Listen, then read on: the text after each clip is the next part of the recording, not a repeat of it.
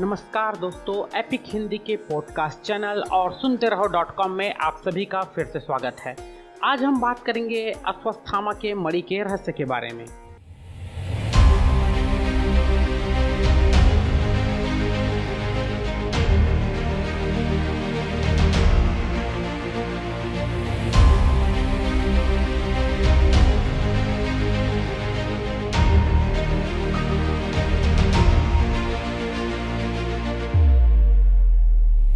आखिर क्या है मणि? मणि एक प्रकार का चमकता हुआ पत्थर होता है। मणि को हीरे की श्रेणी में भी रखा जा सकता है। इन्हीं में से कुछ मणियाँ चमत्कारी भी होती है। जिसके पास मणि होती है वह कुछ भी कर सकता है। रावण ने कुबेर से चंद्रकांत नाम की मणि छीन ली थी। यही मणि आज बैद्यनाथ मंदिर में उपलब्ध है। द्रोणाचार्य के पुत्र अश्वत्थामा के पास भी एक मणि थी, जिसके बल पर वह शक्तिशाली और अमर हो गया था। अश्वत्थामा द्रोणाचार्य के पुत्र थे।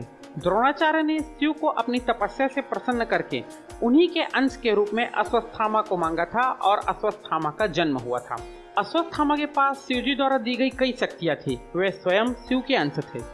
जन्म से ही अश्वत्थामा के मस्तक में एक अमूल्य मणि विद्यमान थी, जो कि उसे दैत्य, दानव, शस्त्र, व्याधि, देवता, नाग आदि से निर्भय रखती थी। इस मणि के कारण ही उस पर किसी भी अस्त्र शस्त्र का असर नहीं होता था।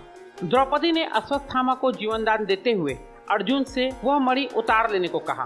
अर्जुन ने मणि लेकर अश्वत्थामा को जीवनदान दे दिया।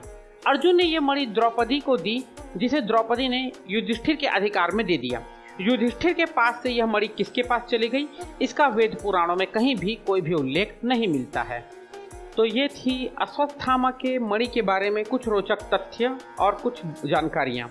ऐसे ही रोचक तथ्यों और जानकारी के लिए हमारे साथ जुड़े रहिए एपिक हिंदी के पॉडकास्ट चैनल से के साथ, या आप विजिट कर सकते हैं डब्ल्यू डब्ल्यू डब्ल्यू डॉट सुनते रहो डॉट कॉम पर। तब तक के लिए गुड बाय।